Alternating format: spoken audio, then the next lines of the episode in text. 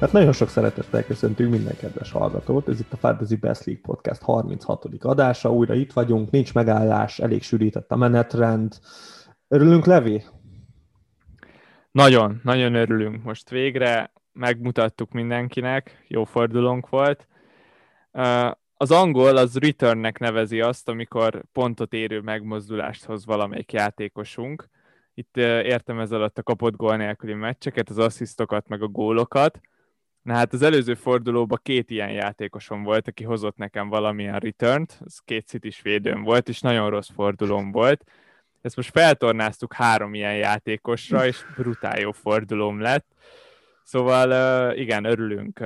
Eltaláltam a csékát, Szala az bejött, itt, itt abszolút az volt, hogy nagyon rossz opciók közül tudtunk választani szerintem, és akkor a sok rossz közül a legkevésbé rosszat választottam ki, ami most ebben a fordulóban bejött. A Fernándes meg a Son se tetszett, és akkor én ez között a három játékos közt vaciláltam, és akkor Szalán kívül Diás meg Benford az a két játékos, aki még hozott nekem effektív pontokat, de, de így összejött szerencsére, szóval most nagyon boldog vagyok, hogy valamennyire sikerült kiavítani az előző fordulós csúnyaságokat. Hát megérdemelted ezt a Szala kapitányt. Én egyszerűen úgy, úgy álltam neki, hogy én semmiképpen nem rakom a Szalára, és akkor maradt a Son és a Fernandes, és igen, azt jó sejtettem, hogy, hogy ez a Spurs nagyon küzdeni fogott az MX-ben, de azt hittem, hogy jobban fog kinézni a United, meg legrosszabb esetben mondjuk a David Luiz összehoz egy 11-est, vagy valami ilyesmi, de semmi. Tehát, hogy szerintem rá is térhetünk erre a meccsre, mert nem sok mindent fogunk szerintem róla mondani, mert hát nem ez volt a legjobb Arsenal-Manchester United meccs, bár ugye az utóbbi időben se voltak túl élvezhető meccsek. Hát így van én nagyjából szerintem ezt beszéltük az előző adásban, hogy ezt várjuk, ilyen izzadós olyan meccset, mint amilyen az előző volt ebben a szezonban, és ezt meg is kaptuk. A United az most uh, borzasztóan néz ki a tradicionális top 6 ellen. Konkrétan nincs akciógolja, és egy uh, Spurs ellen 11-esre futotta itt a, a klasszikus top 6 ellen. Borzasztó tényleg, ahogy így kinéz a helyzet, és, és el lehet mondani azt a furcsaságot a Unitedről, amit, ami a tavalyinak az ellentetje, hogy a United az most a jobb a kis csapatok ellen, és szenved a nagy csapatok ellen, ami hát, szerintem egészen meglepő. De így lehet bajnokságokat nyerni. Tehát én emlékszem, hogy, hogy nem is, most nem, azért nem fogadok, hogy a, amikor nagyon bajnok volt ott a United, hogy ott milyenek voltak az arányok, de ott arra emlékszem, hogy ott a kis csapatokat fixen megvertétek mindig, 100%, tehát az, az fix három pont, szerintem max. egy x volt, és akkor nagy csapatok ellen meg x-ek, de, de hogy így ezzel szerintem, ha ezt tényleg így lehetne tartani, akkor bajnokságot lehet nyerni. Hát lehetne, csak ezt így a Unitednél pont nem lehet elmondani.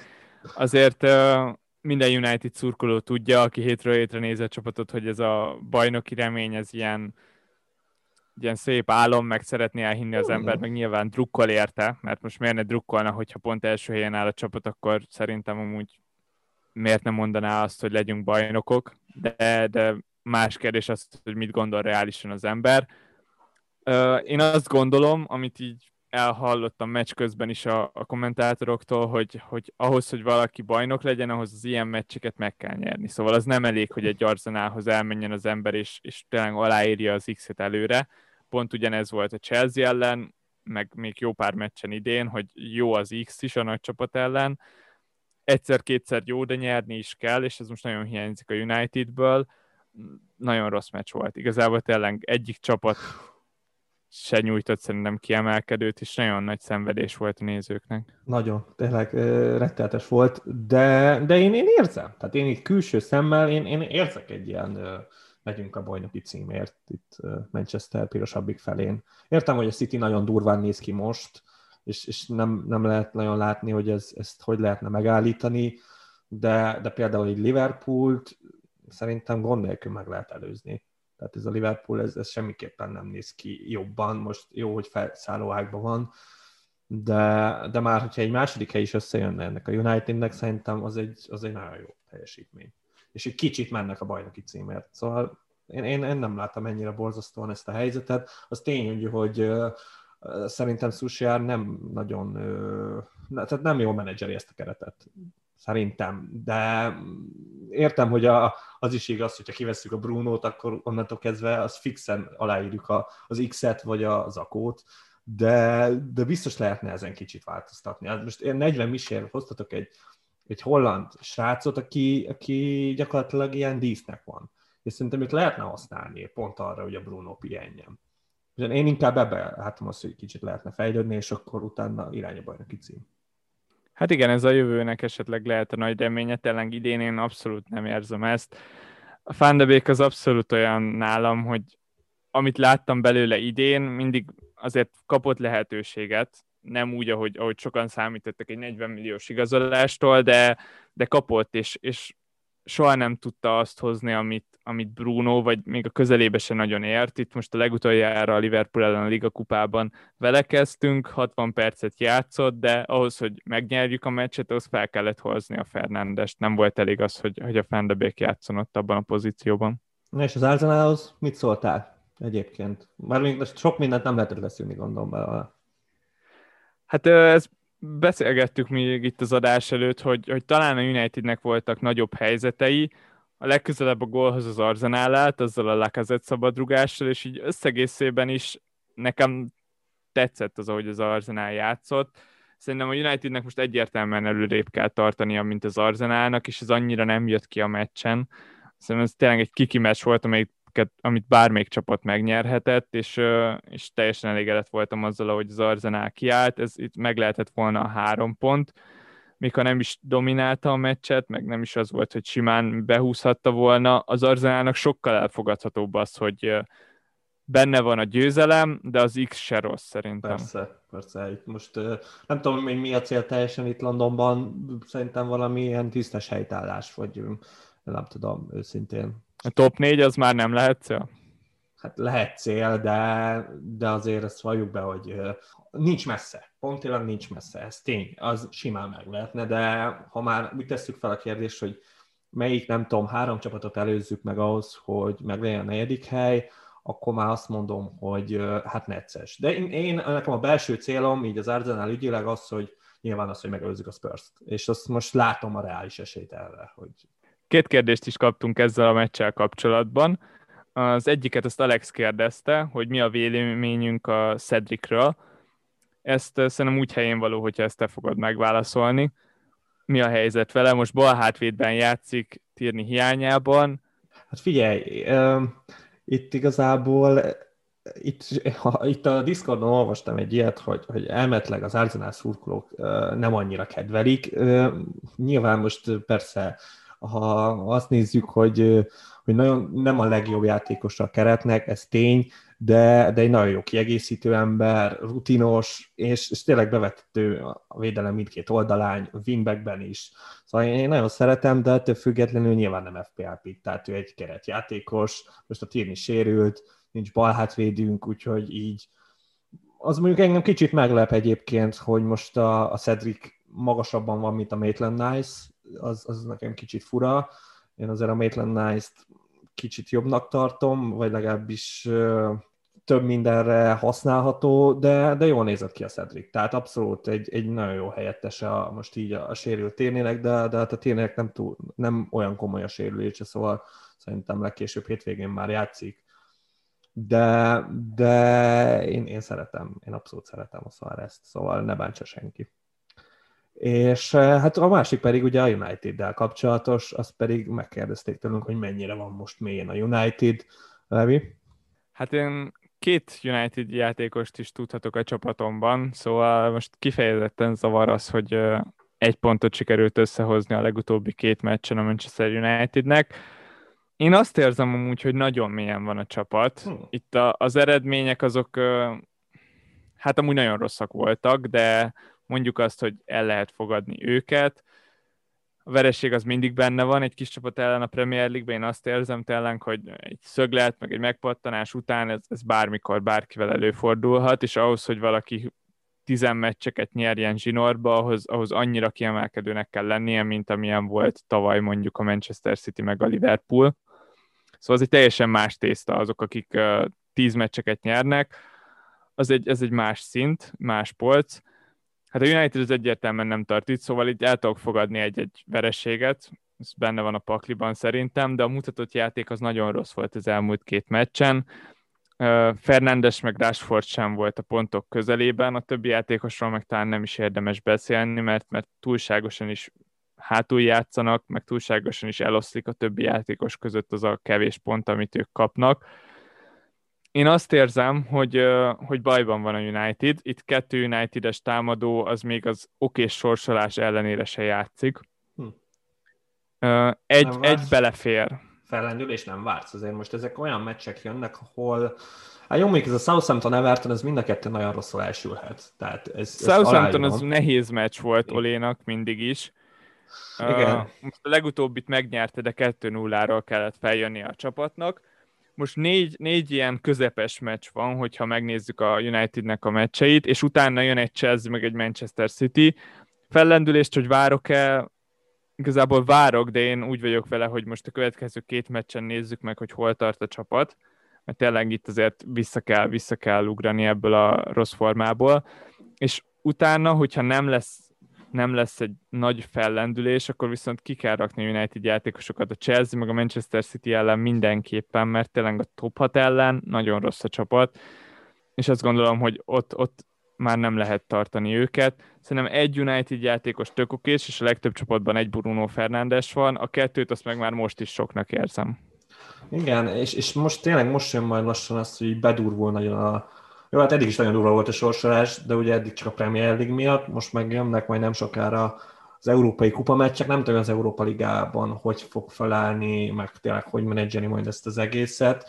Ha, ha tényleg nagyon elengedi az Európa Ligát, és, és akkor a nagy játékosoknak tényleg lesz egy hetük pihenni, azt szerintem javítani fog ezen a helyzeten. Addig is, hát tényleg ez a következő két meccs, ezt én is érzem annyira, hogy most itt a két United támadóval olyan hatalmasat tudnánk nyerni. Te már említetted az Európa Ligát, kb. biztos vagyok benne, hogy Susher az meg fogja nyomni. Neki nagyon sokat jelent az, hogy nyerjen kupát a United-del, és, De... és hogyha jó ellenfél van az Európa Ligában, akkor azt nem lehet lebékeretezni, és a, most a legjobb 32 között a Real Sociedadot kapta a United, ami, ami nehéz meccs lesz. Ott nem lehet, nem lehet kiállni a békerettel, Szóval én azt arra számítanék, hogy idegenben esetleg egy ilyen X körüli meccset lepróbálnak hozni, és akkor otthon meg megnyerni, de a győzelemhez meg szükség lesz az alkeretre, szóval itt, itt azért lesznek rotálások. A következő témánk az a Chelsea lesz, aki lejátszotta a második meccsét Tuchellel. Nyertek a Burnley ellen otthon, egy nagyon érdekes meccsen szerintem. Itt kérdeztétek, hogy mi a helyzet Marcos Alonsoval, aki a legnagyobb visszatérője a fantasynek, és mi a helyzet a másik oldalon, a másik wingbacknek, uh, Callum Hudson-Odojnak. Máté, mi a véleményed a Chelsea-ről? Én, én, én imádom. Okosabbak én imádom. lettünk? Nem lettünk semmivel. Hát annyiban lettünk okosabbak, hogy teljes káosz van.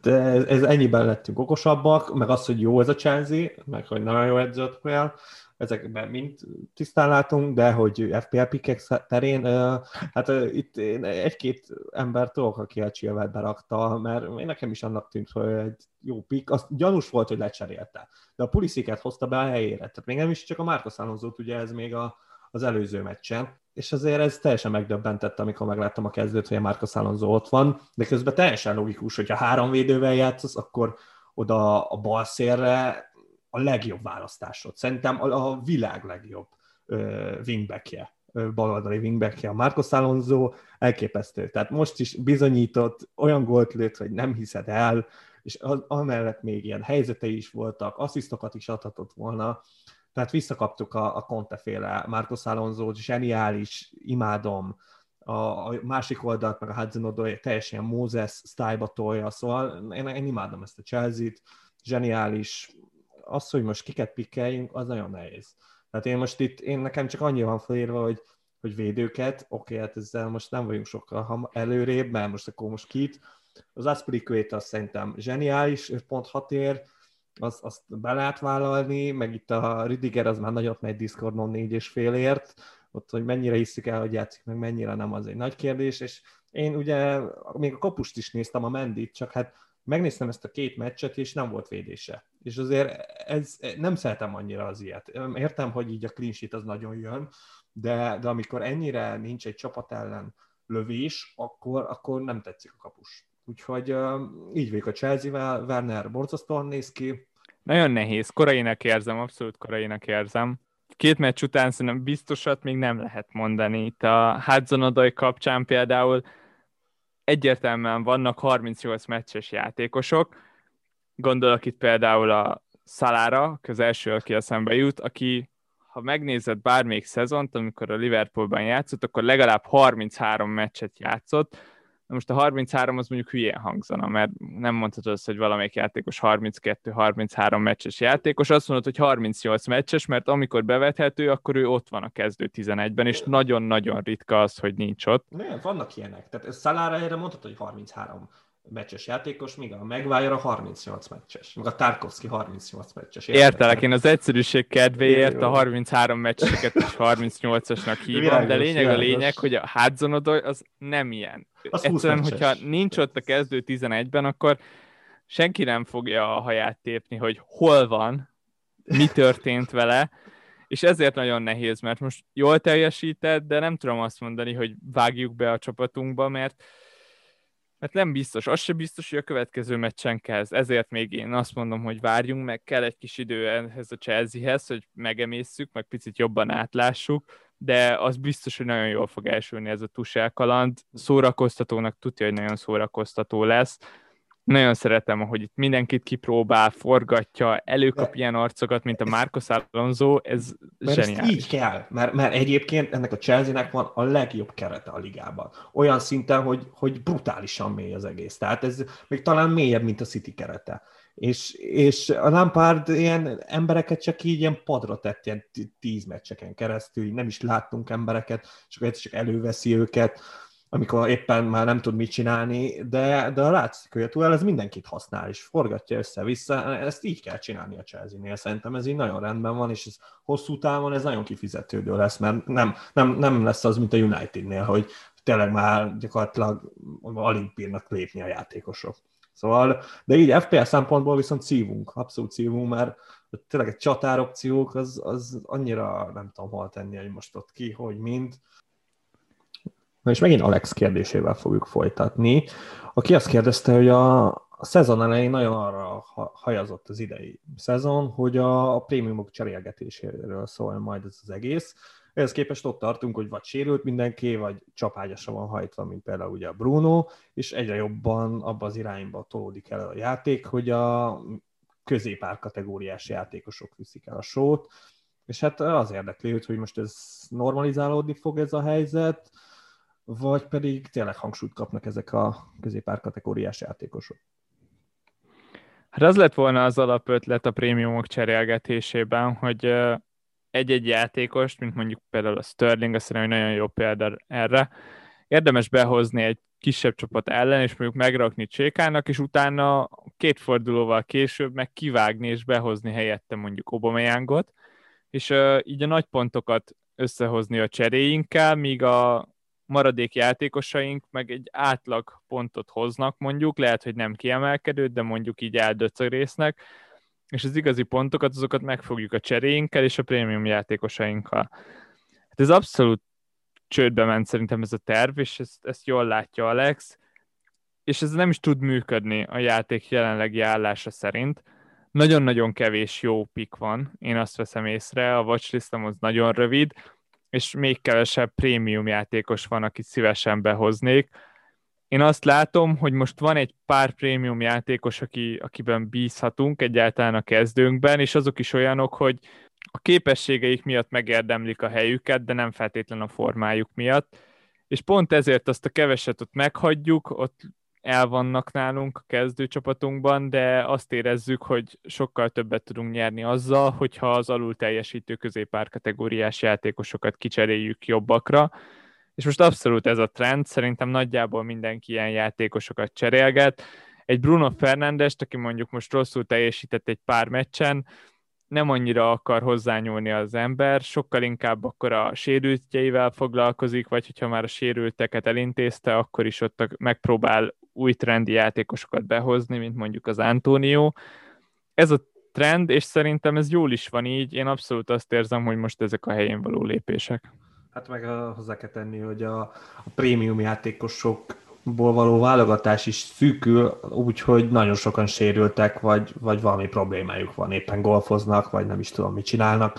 Szóval, vagy akkor ott vannak a Chelsea játékosok, akik önmagába ki vannak lőve, úgyhogy nagyon szűk, szűk ez a, a keret, és, és akkor tényleg, ahogy mondtad, van ez a pár, aki, aki most a csapatunkban van, vagy, vagy hát szerintem a legtöbbeknél szerintem a Salah, Bruno meg a Son 3-asra gondolunk, akik nyilván mindig játszanak, meg mindig benne van, meg jó játékosok, de hát mind a háromról elmondható, hogy hát nem a leges legjobb formájukban vannak. Így van, és, és ennek ellenére még így is szerintem ezek, ők olyan játékosok, akiket az ember nem, nem ad el könnyen. Most Sonra gondolok például, teljesen, teljesen rossz, amit az elmúlt fordulókban nyújt, nem, nem tűnik megbízhatónak, de vannak mellette pozitív érvek is, mert csatárt játszik a Spursben, és a Spurs nagyon kevés gólt lő mostanában, de kb. biztosak lehetünk benne, hogyha ott lesz gól, akkor az nem a Bergwine meg a Bale fogja összehozni, hanem ott valahogy közel lesz hozzá a szonnak. Ez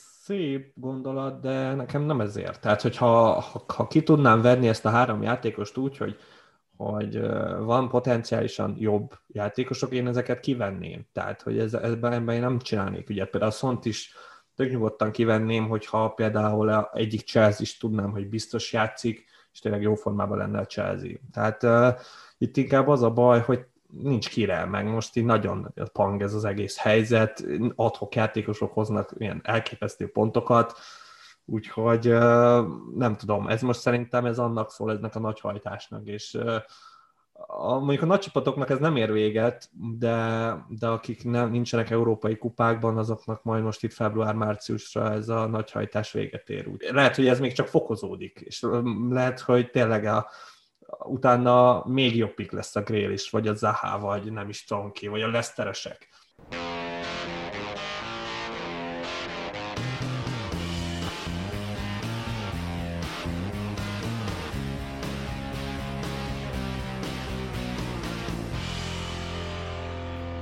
Nagyjából ez a helyzet. Itt a prémiumok hiányában a cserélgetés az nem nagyon működik.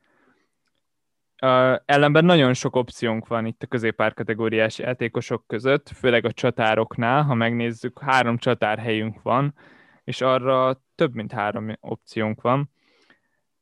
Szóba jöhet a Wilson, a Watkins, Antonio, a Benford, és akár, hogyha egy picit többet tudunk költeni erre a pozícióra, akkor a Calvert-Lewin is ez már hirtelen öt játékos erre a három pozícióra. Mi a helyzet? Hogy állunk? Hogyha őket rangsorolni kéne, akkor neked kitetszik a legjobban, és kitetszik a legkevésbé? Hát figyelj, egy, egy nevet kiadtál egyébként, de akkor majd mindjárt elmondom őt is. Hát én nekem az van felírva, hogy ha most raknék össze mondjuk egy wildcard csapatot, akkor hosszú távon nekem a három legjobb csatár pick, és akkor most a sérüléseket ne vegyük ide, hogy Vordi például nem soká visszajön, akkor akkor nekem az Inks, a calvert és a Benford. Tehát én, én ezzel a három csatárral vágnék neki egy, egy most ennek a következő pár meccsnek, annál fogva, hogy én ezeket érzem a legjobb opciónak. Itt ugye az Antóniót említetted, az, az lehet opció, hogy hogyha ha sokaljuk a pénzt Inksre Antónióval szemben, annak ellenére, hogy Inks szerintem több pontot fog hozni, mint az Antónió, akkor, akkor teljesen valid pick az Antonio, és akkor a középpályára sokkal több pénz jut, de, de ezeket mondanám így első körben. Én az Inks-et megmondom őszintén azért nem mondtam, mert nekem most nincsen a gondolataimban. A Southampton az, az elmúlt hat meccséből egyet tudott megnyerni, a Liverpool ellen ott összehoztak egy kisebb csodát. Azon kívül a legutóbbi meccseiket elveszítették, mind a hármat, Nekem nem tetszik, bevallom őszintén Inks, amióta visszatért. Én nem érzem azt az élességet, ami megvolt benne a szezon elején. Ő nálam sokáig a csapatomba volt, és sokáig az egyik legjobb része volt a csapatomnak. Most az utóbbi időben ugyebár egy sérülésből tért vissza, voltak olyan hírek is, hogy ő egy, egy nagyobb csapat ba vágyik, BL-ben szeretne játszani, és, és úgy érzi, hogy ő már megérdemelte ezt a szintlépést, mivel egyet is tudok érteni, de itt ez a sok kérdőjel, amit az előbb elmondtam, és a Southamptonnak a formája, az nekem kilövi ebből a versenyfutásból Linkset. Volt egyszer egy játékos, aki azt mondta, hogy a Real Madridba akar focizni, és akkor olyan tavaszt letolt, hogy azt csak úgy odarakta, és aztán látjuk, hogy mit csinál azóta a Real Madridba. Lehet, hogy ez lesz az Inkszel is. Tehát odarakja magát, nem tudom, elkerül a, a Chelsea-be, és akkor utána vége lesz neki. Nem mindegy, a lényeg az, hogy én bizakodó vagyok vele kapcsolatban. A sorsolása se tűnik annyira rossznak, nem is a legjobb, de szerintem a Southampton összekapja magát, Szoton egy jó csapat, és, és Inks szerintem rendben lesz. Úgyhogy én ezért gondolom azt, hogy, hogy jó lesz az Inks. A, a West ham mi a bajom? Hogy, hogy egyébként ez lehet ilyen Moist Magic, és most akkor ezeket nagyon beadja ezeket a pontrúgásokat, de egyébként ez a West Ham nekem nem egy ilyen acélos csapat, tehát sokkal több pontjunk van, mint amennyinek kéne lennie, és ez engem zavar ezzel kapcsolatban. A Soton az meg nagyjából ott van, ahol van, vagy még talán több pontjának kéne lennie. Igen, én is egyértelműen jobb csapatnak érzem a Southampton-t, ehhez képest a West Ham az hat helyjel előzi meg őket, Ez bár igaz csak hat ponttal. Szerintem sem. A két csatár nagyon más, tényleg Antonium az ott van az ötös környékén, és akkor sok ilyen lepattanót lövöldöz a kapura, Inks meg amikor formában van, akkor egy elképesztő befejező. Nehéz, itt, itt tényleg szerintem az, aki érzi az Inkset, az elmehet Inks irányába, de, de itt főleg az Antoniónak a versenytársai, ez a Benford meg a Watkins. Most a Benford például mind a kettőnknek bent van, és jó régóta, nem teljesített. Uh, mi a helyzet vele? Most, most hirtelen meghozta a nagy pontokat. Ő mindig jó, ő mindig is jó volt. A Leedsnek volt egy mély, mély sorozata, de, de azért látszik, hogy ez egy jó csapat ez a Leeds. Reméljük, hogy nem súlyos sérülése, amit a végén bicegett a meccsen, de, de jó a Leeds. És, és olyan csapatok ellen játszik, akik ellen szerintem most jó lesz.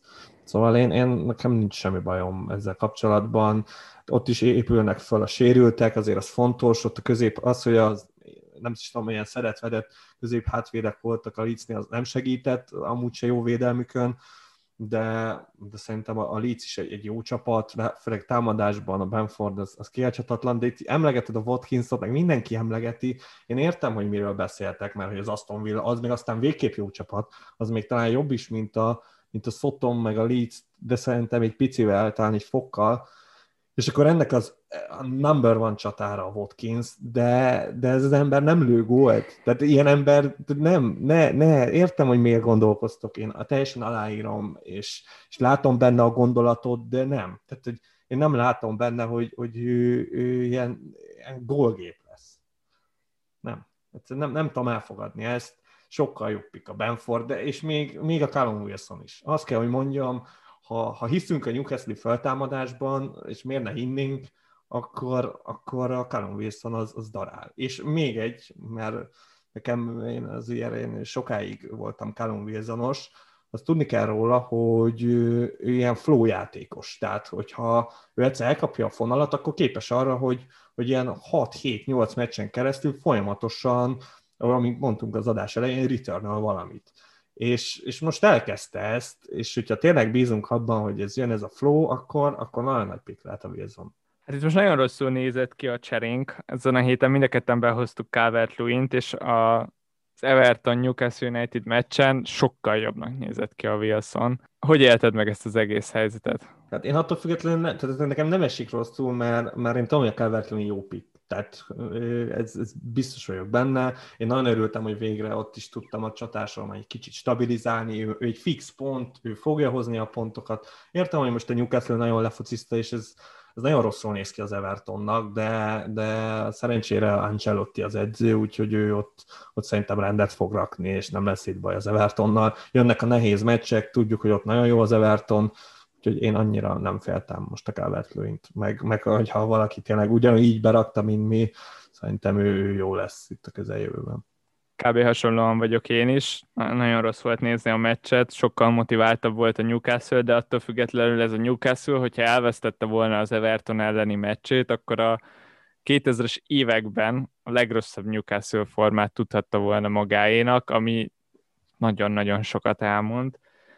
most valószínűleg ez egy olyan eredmény, amire tudnak építeni, ettől függetlenül a Newcastle az még mindig Newcastle, én pont ezért a Callum wilson ugyanúgy, ahogy a szezon elején távol maradtam tőle, ugyanúgy most is távol fogok, ez biztos. Én itt a csatárpikkeknek a legaljára raknám őt. Ne idegesíts már! Hát annyi, nekem nagyon tetszik, annyi indokom van, hogy miért jó a Wilson, konkrétan visszajön a, a mágikus francia, és azért ő nagyon fog segíteni ezen a csapaton, akkor ott a védelemben is fontos emberek jöttek vissza. Jamal Lewis. Jamal Lewis. Hát figyelj, mekkorát játszott, 11 ponttal ott van a padomon, hát zseniális, zseniális. Szóval uh, szerintem jó, jó lesz ez a Castle. Most, most szerintem mennek egy jó flót, összeszednek 40 pontot, vagy 30 valamennyit, és akkor bemaradnak, és akkor végén lesznek megint nagyon rosszak.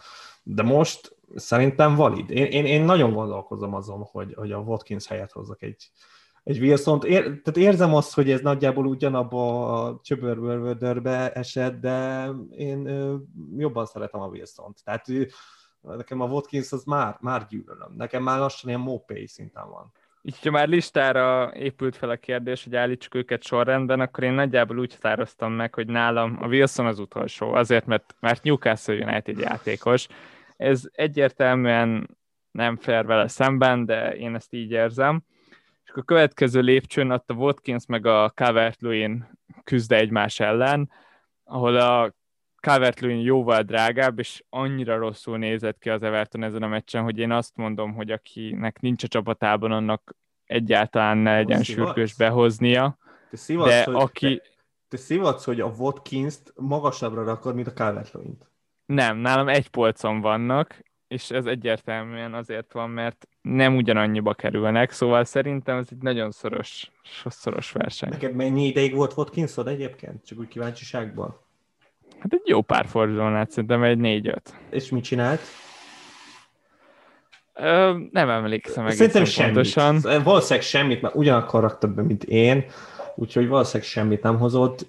Hát nem, nem, nem lőtt, az biztos jó, e, aki akkor játszotta, az nagyon nagy mágus, azt aláírom, de nem, ne, nem látom, hogy ez, ez most én nagyon sokat javulna ez a Watkins szitu. Tényleg nem látom magam előtt. De, de legyen igazatok. De pont ezért ment itt ez a két játékos kérdés, és én pont ezért így az első kategóriába az Antoniót meg a Benfordot raktam.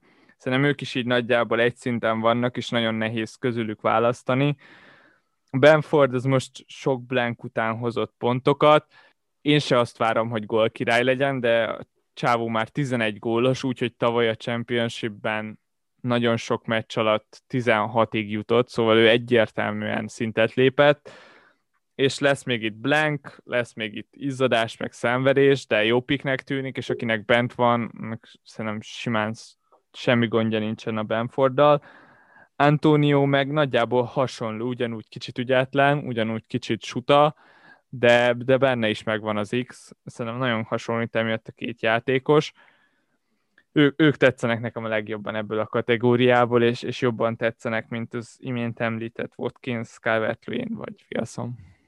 Jó, teljesen értem, hogy miről beszélsz. Én még most itt pár embert szeretnék bedobni, de csak olyan szempontból, hogyha nagyon nézegetem őket igazából, csak ennyi. Ez pedig a palasz csatárok, hogyha ott valaki azt mondaná, hogy valamelyik ő százszázalékosan biztosan kezdő, akkor, akkor én berakném, beraknám az egyiket. És komolyan gondolnám, hogy, hogy ilyen valid opció lehetne, mert annyira olcsók, hogy nekem tetszenek. Ez, tudom, ez elég fáradt, meg nyilván nem fogom berakni, mert így, hogy, hogy egyszerűen össze-vissza cserélgetik egymást, így, így végképp nem opció. De, de mondom, hogyha lenne egy fix játékos, itt a Bentek, IF, Bacuai hármasból, akkor én, én tök simán beraknám az egyiket. Meg Mátéta?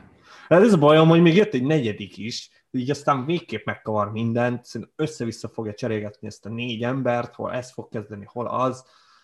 Ah, ez így nagyon nem jó. Pedig tényleg, meg ha mondjuk lesérülnek kettő ebből, hát akkor már mindjárt jobb lenne a helyzet, de nem fog.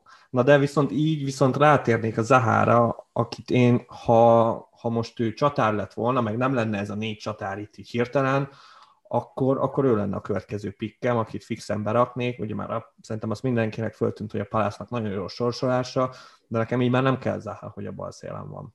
És ez nekem nagyon fáj, de, de hát így, így nem érzem. Így akkor visszakapjuk a tavalyi Zahát, és abból én nekem már elég volt.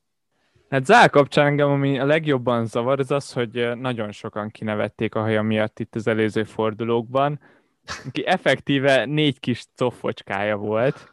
Cuki. És, és sokaknak nem tetszett. Én, én ezt úgy éltem meg, hogy, hogy én tiszteltem miatta. Én azt mondom, hogy ha valaki ilyen hajjal ki tud állni, az, az sokat elmond egy játékosról.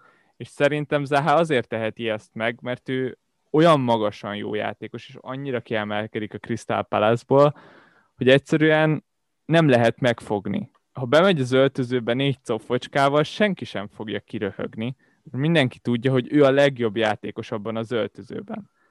És pont ezért zavar az, amikor meglátom a Connollit a Brighton Tottenham Hotspur mérkőzésen, szőkére dajerolt hajjal, egyszerűen nem érdemelte ki érted, amire gondolok? Én értem, hogy, hogy nekem mire... a Connolly ne jelenjen meg szőkén, amikor az ötösről nem tudja berúgni üres kapura. Hát de, de érted, ott volt a, az Alan Smith, aki a Manchester United-ben nézett ki ugyanígy. Ez téged nem zavart? Nem Érted? zavart, mert Ugyan... ugyanez a helyzet, mint a Zahával, hogy ő hát... megtehette. Alan Smith a Leedsben egy akkora játékos volt, aki lehetett szőkén, odaállhatott, kiléphetett a pályára, megtehette. A De a Manchester United-ban már, már nem ő volt a number one. Tehát egy jó játékos volt ott is, de ott már inkább egy ilyen amikor De a kellett. respektje meg volt. A respektje meg volt, igen, egy ilyen, ilyen régi vágású, ilyen vagány, vagány angol srác. Ezt aláírom. Hát a Connolly meg ez az ír, ír gyerek. Hát ha mondjuk, ha belőtte volna azt az ittszert, akkor lehet, hogy ugyanígy maradhatna ezzel a hajjal. Hát ezek után az, hogy az hogy lehetett kihagyni, azt, azt nem értem. Üres ennyit kaput. tud ez a srác, abszolút ennyit tud. Nagyon Brighton-t amúgy nagyon imádom. Egy nullát, ekkora alázást még egy nullánál hát nem is biztos, hogy láttam, de közben annyira Brightonos volt nagyon, az egész. Nagyon. Mindenki biztos volt benne, hogy el fogják cseszni, mert nagyon Brighton lett volna, hogyha nem húzzák be ezt a mérkőzést. Hát nehéz, a... nagyon nehéz Brighton meccseket nézni.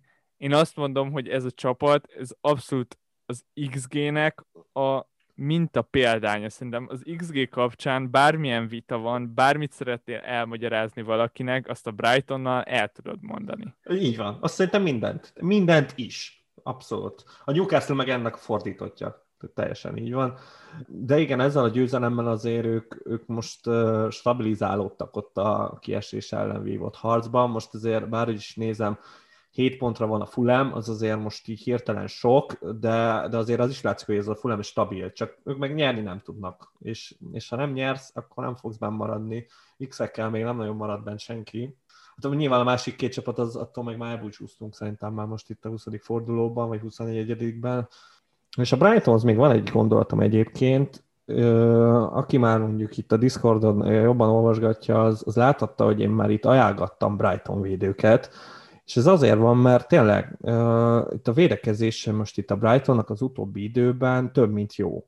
Értem, hogy még szerintem itt a bizalom nincs meg ezzel a csapattal kapcsolatban, nekem sem, de, de nagyon olcsó opciók vannak, és, és tényleg, tényleg jól néz ki, a sorsolása se olyan rossz a Brightonnak, szóval ha, ha tényleg valaki ilyen olcsó védőt keres, az akkor itt talál. Tehát itt a vált van, ha nagyon olcsót keres, de ha mondjuk hajlandó még 0-1-et költeni, akkor a Webster vagy a Ben White szerintem még jobb opciók lehetnek, vagy akár a kapus, tehát ez a Sanchez egyébként nem vehetlen szorította ki a Meti ryan mert, mert jobb kapusnak néz ki ezt akartam mondani velük kapcsolatban, az biztos, hogy, hogy vannak már jobban bevált ilyen védekező olcsó, tehát olcsó védők különböző csapatokban, de, de meg lehet próbálni. Aki, aki szereti a Brighton, szerintem most el lehet rajta gondolkozni.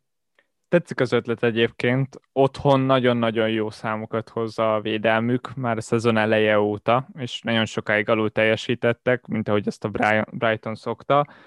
Nekem az a legnagyobb bajom ezzel a védelemmel, hogy a bal oldalon egy középpályás játsza a wingbacket, a Soli March, akit ugyebár nem tudunk védőpontokat kisajtolni belőle. A jobb oldalon meg Veltman van, aki helyett majd Lempti lesz a wingback, vagy legalábbis versenyezni fognak a pozícióért, és akkor maradnak a középhátvédek, akik szerintem meg annyit nem érnek, hogy cseréljünk rájuk egyet, plusz mondtad, hogy akik szeretik a Brighton-t, azok rakjanak be Brighton védőt, na szerintem az az egyenes út ahhoz, hogy megutáld a Brighton-t, hogyha szereted őket és beraksz tőlük játékost, nem fog jól elsülni. Én idén abszolút leszűrtem azt a konklúziót, hogy a Brighton az egy loser csapat, akitől nem kellenek játékosok, sok kell ahhoz, hogy, hogy ezt megváltoztassák a szememben. Én remélem benn maradnak, szeretem őket, szeretem a Pottert is nagyon, de lúzerek, ezt láthattuk most a Spurs ellen is, ezt nem fogják levetközni szerintem még egy darabig. Az utolsó kérdésünket ezt Balla tette fel nekünk, és ő a pótlásokról, a dupla és a csonkafordulókról érdeklődött, ami még előttünk áll. De bevallom őszintén, itt azon FPL menedzserek táborát erősítem, akik ennek kapcsán felmennek a Twitterre, és egy okosabb ember felé fordulnak.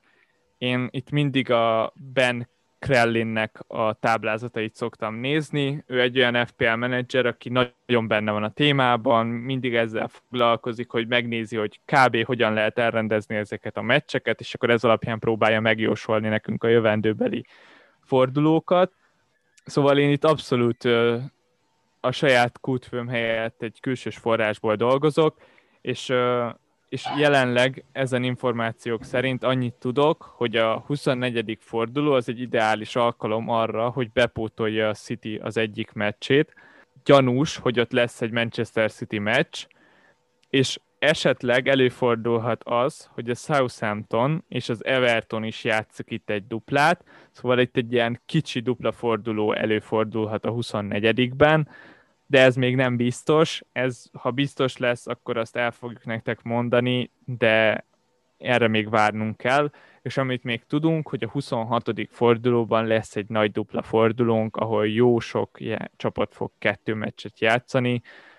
Ez az FP Kupa meccsek eredményétől fog függeni, hogy még csapatok lesznek ezek, és ez is egy olyan történet, amire még várnunk kell. Én azt érzem, hogy tervezni még nagyon nehéz ezekkel, és, és lassan a 24. forduló az már egy ilyen három fordulós lőtávba fog érkezni, de még így is nehéz lenne elkötelezni magunkat bármilyen játékos mellett, csak emiatt. Máté, azt tudom, hogy te most foglalkoztál, és nekiültél ezeknek a pótolgatásoknak, sakkoztál, matekoztál, így van. jutottál? Igen, hát én ezt így végigvettem, tehát itt ugye ezt mindenki megteheti, tehát itt nem, nem, nem itt idő, igazából itt azt kell megnézni, hogy hétközi fordul, tehát ugye a hétközben mi történik, mik lehetnek. Ugye itt az európai kupákra kell odafigyelni, a még következő FA kupakörre, ami ugyanígy hétköznap lesz, és, és utána még lesz ugye egy nagyobb válogatott szünet, ami szerintem majdnem mindenkinek nagyon hiányzik, de az ugye elvisz másfél hetet, majdnem kettőt. Úgyhogy ezeket kell így nagyjából megnézegetni, és akkor itt lehet sakkozgatni. Nekem a City pótlásról egy problémám van, simán lehet, hogy megtörténik az a City pótlás, csak a City később is tudná pótolni azokat a meccseit, nyugodtabb körülmények között. Itt meg ez pont úgy lenne, hogy ugye most a következő BL, a nyolcad döntők, azok úgy lesznek, hogy, hogy így két hétre van leosztva az első kör és akkor így a, a City például azt hiszem február 24-i héten játszik, és akkor az előtte héten, a 17-én meg nem játszik. De ott is lesznek BL meccsek, ugye más angol csapatokkal, de a City ott nem játszik, és, és oda, oda férne be, ez, ez lenne az a Game Week 24-es meccs, ami simán meg, megtörténik, tehát ez teljesen valid, és hát ugye itt még ezen kívül, a City meccsen kívül még elméletileg két meccset tudnak pótolni, itt ilyen Burnley Fulham, meg, meg Villa Everton, vagy attól függ, hogy melyik meccsét pótolja a City, de, de igen, itt, itt, itt nagy valószínűség szerint én három meccsre számítok itt a 24-esbe, és a 26-osban lehet nagyobb, de ott se sokkal nagyobb, ott is olyan három meccset, vagy itt, ott, ott egyébként még az is lehet, mert ott már tudni fogjuk azt is, hogy ott addigra már lejátszák az FA Kupa meccset, a következő fordulóét, és akkor abból viszont már tudjuk, hogy mely meccsek maradnak el a 29-ben, amikor is rendezik majd hétvégén az FA Kupa negyed döntőket, azt hiszem, azt hiszem a nyolc csapat lesz már akkor bent, igen, a negyed döntőket, és akkor lesz ilyen nagyon nagy blank, ez lesz a Game Week 29, és hát ott sajnos itt már most itt ugye a Liverpool kiesése az nem segített rajtunk itt a Manchester United-dal, Hát itt nagyon úgy néz ki, hogy ott a 29-ben négy meccs lesz, nagyon max. 5, ha nagyon nagy szerencsénk van, és kiesik a Sheffield United egy kisebb, alacsonyabb osztályú csapat ellen. Simán lehet, hogy négy, csapat, vagy négy meccsünk lesz, nyolc csapattal, hát az, az nem sok, az semmiképpen nem sok.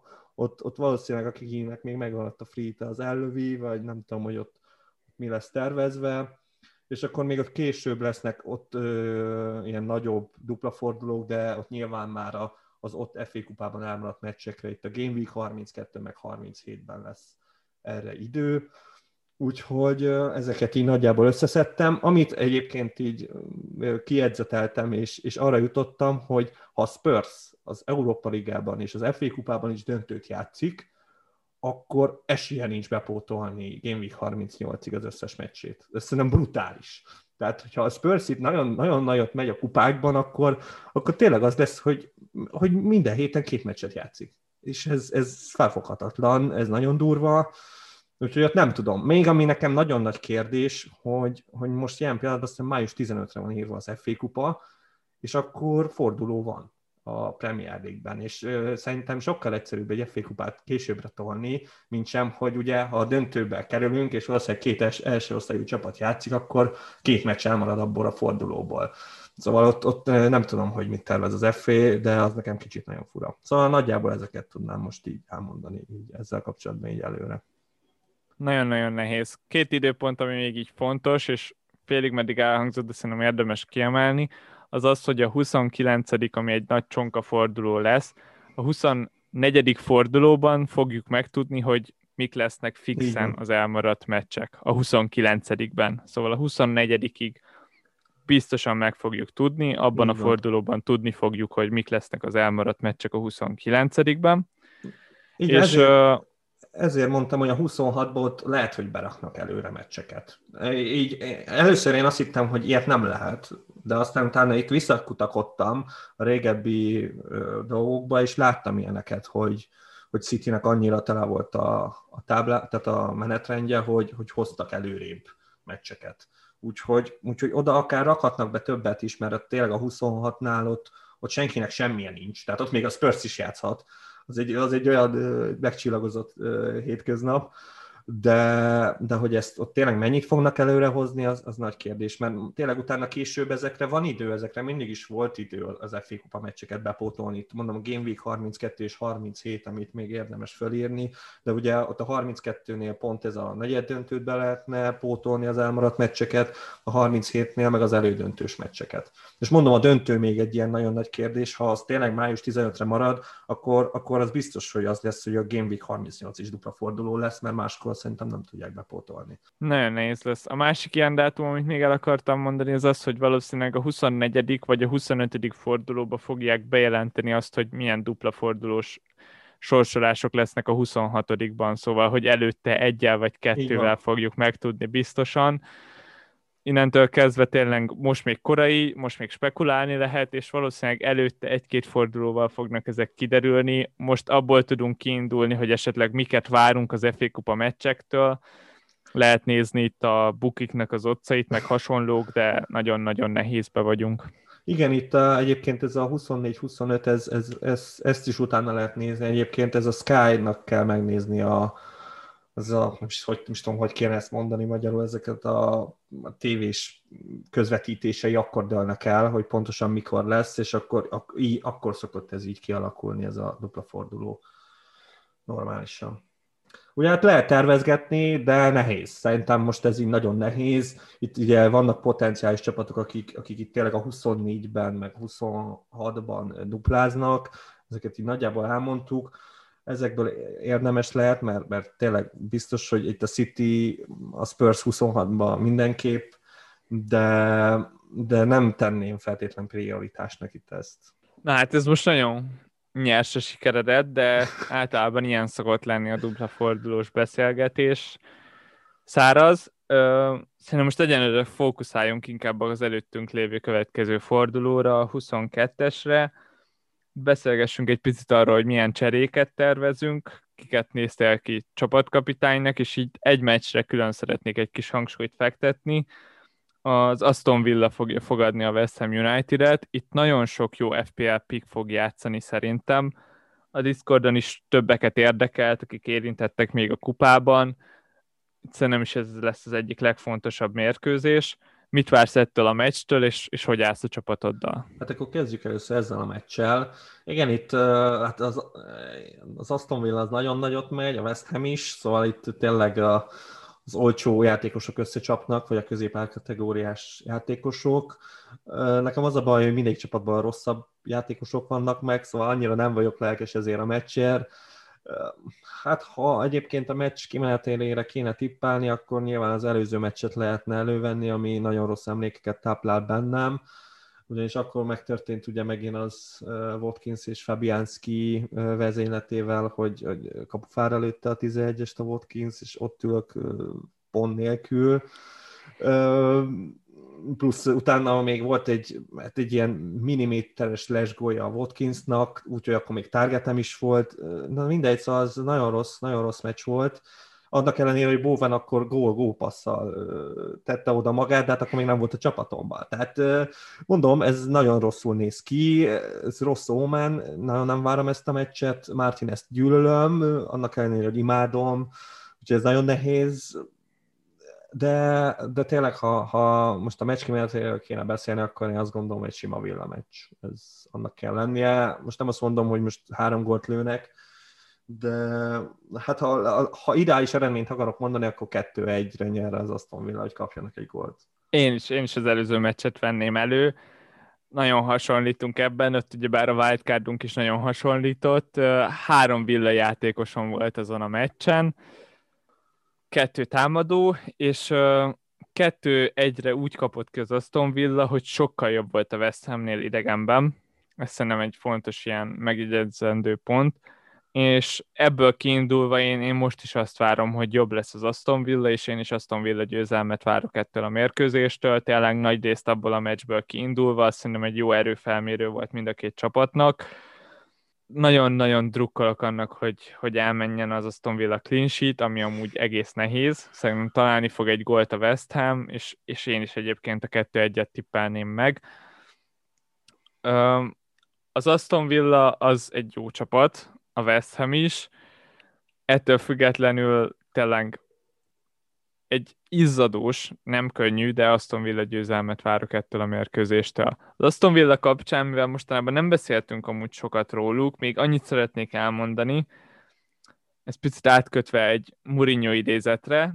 Mourinho mondta azt a Fulemről, hogy ha a Fulem az teljes kezdővel fog kiállni ellenük, akkor vár egy bocsánatkérést a Fulemtől, ugyebár ezt azért mondta, mert elmaradt egy Fulham, nem mérkőzés ilyen Covid ügyek miatt, és, és pont ugyanígy én is várok egyébként azóta egy bocsánatkérést az Aston Villától, mert az elég durva volt, hogy hány meccsük maradt el, és mekkora majré volt itt a Covid kapcsán, és ennek ellenére, amint visszajöttek, a teljes 11-jükkel álltak ki, konkrétan senki nem hiányzott tőlük, és ez szerintem nagyon-nagyon furcsa volt talán érted, a szerencsétlen Newcastle küzd, érted, most tudnak visszajönni a legfontosabb játékosai, itt meg hogy mindenki játszik, érted, visszajövünk rögtön a Covid után, és akkor megnézzük, hogy na vajon ki játszik, ki nem, ki edzett, ki nem, full kezdő. De, te, de az a full kezdő, hogy így a teljesen. Tehát, Gála kezdő. Senki nem hiányzott. Nem volt az, hogy na, legalább egy játékos hiányzott. Nem, full kezdő, érted? Szerencsétlenek, akiknek elgáziuk van, hát reménykedtek benne, hogy hát edzett, hú, tök jó, hát biztos, hogy valaki kiesett, nem. Szóval ez rip. Ezt sajnálom az ilyet, gusztustalan az Aston Villa, én nem, tényleg sose szerettem őket, úgyhogy most se szerettem meg. Ja, ezt, ezt tényleg, erről nem nagyon beszéltünk szerintem a podcastban. És csapatoddal hogy állsz? Azt megszeretted? Én nagyon. Én most, most visszajöttem. Most az, hogy egy 11 pontos játékos volt a padomon, először az évben végre 4.2-es védő, most érzem, hogy van bennük stenk, a csapatom így tényleg a padon felé lett, Romeo játszott, full, full 14 játékosom játszott. Ja nem, a Stones nem, de hát neki semmi problémája nincs egyébként. Valószínűleg most, most a következő meccsen kezdeni fog.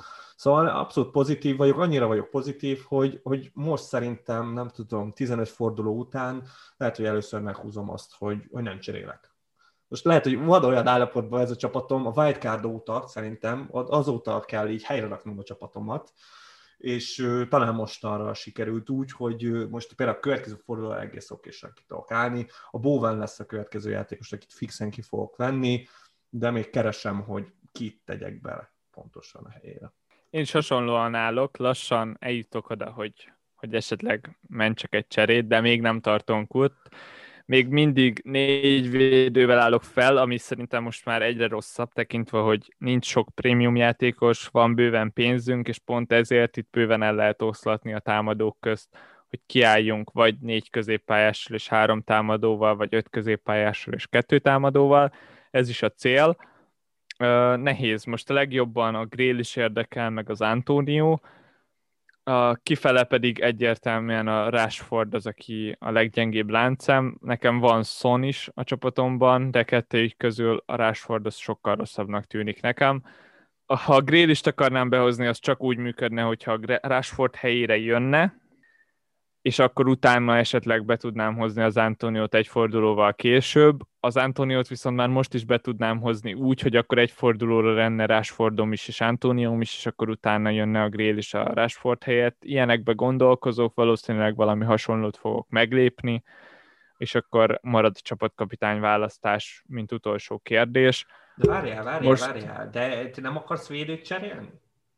én, én azt nem értem, hogy te miért nem akarsz védőt cserélni? Miért akarnék védőt cserélni? Inkább az, azt kérdezzük meg. Hát azt kérdezem, hogy én értem, hogy bízol, bízol a Michelben, tekintve, hogy jó, jó lesz a sorsás a Palásznak, de nem félsz a Fanáholtól, vagy bízol abban, hogy az Emirates-ben köt ki. Én ugye bár egy... kettő City védővel állok ki. Igen, ami, ami ugye necces. A, amiből az egyik a biztos, a diás. Így van, így van. Őt így van. tényleg biztosnak gondolom, és Persze, ő az is. Nem Igen és nekem Diás mellett ott van a Luton és a Kufál, akik biztos, hogy játszani fognak, Igen, erről a Luton... három védőm megvan, és akkor arra jön rá extraként a Stones, nekem ez teljesen De a Lutonnal nem akarsz valamit csinálni? Nincs ilyen uh, Figyelj, nem tetszik, nem élvezem, amit csinál, és borzasztó csere volt az, hogy a target helyet hoztam be őt, az egy nagy hiba volt, amit elrontottam, ez, ezt most már le kell nyelnem.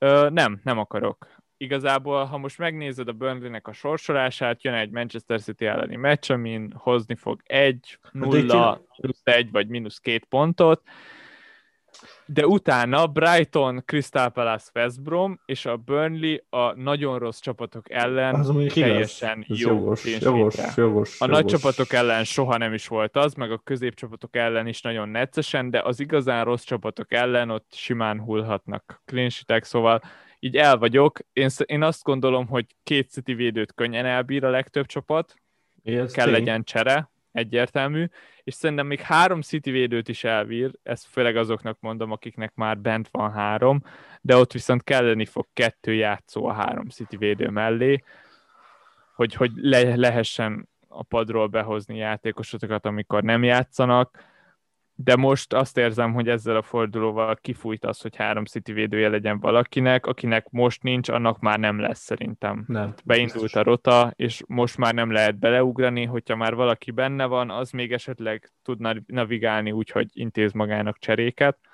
de nem könnyű, és, és mostantól neccesek amúgy a Stones-t azt ezért szeretem nagyon, mert ugyebár ő középhátvéd, és ő nem fog bejönni egy percekre. Így van. Cancelo most jó. nem jött be, de ő be fog. A Stones, ő, ő maradni fog nulla ponttal, és helyette kaphatunk egy védőt. Ezért szerintem egész könnyű helyzetben vagyunk a City-sekkel.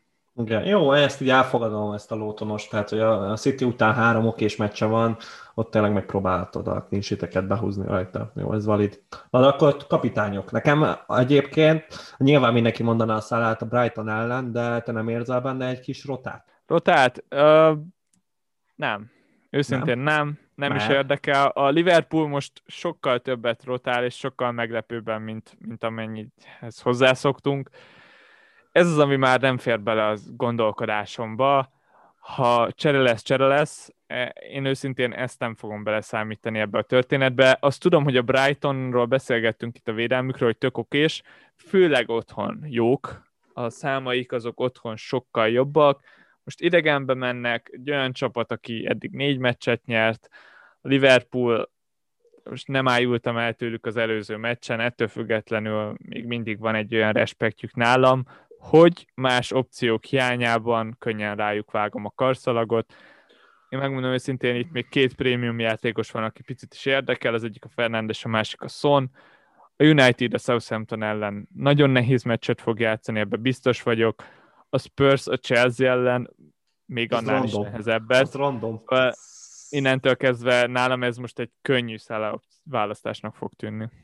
Hát nekem nem tudom, nekem, nekem ez, a, ez a csere opció, nekem ez nagyon nem tetszik, de, de tényleg nem nagyon más, van más választás, meg hát de azt tekintve én azért is mondom ezt a rotálást, mert hogy hétvégén lesz a nagy rangadó. Tehát, Igen, de szerintem ez főleg a játékosok miatt érdekes, az, hogy a hétvégén ugyebár Liverpool-Manchester City lesz, itt szerintem főleg a, a gündogánok és a hasonlók félhetnek, mert egyértelműen oda fog kell lenni a jobb Persze. City kezdő.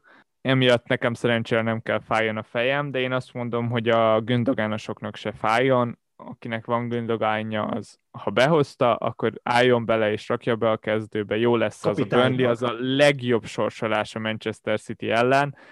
Kapitánynak ne rakjátok meg, de, de ha most lenne működő City Premium, akkor azt még mínusz négyért is megérné behozni, mert emlékszünk, hogy a legutóbbi 200 Burnley Manchester City mind 5-0-ra végződött, szóval uh, itt érdemes, érdemes bepróbálni még a cserék árnyékában is a Manchester City játékosokat, de behozni nem vonzanak őszintén. Köszönjük nektek a figyelmet, tartsatok velünk legközelebb is. Sziasztok! Sziasztok!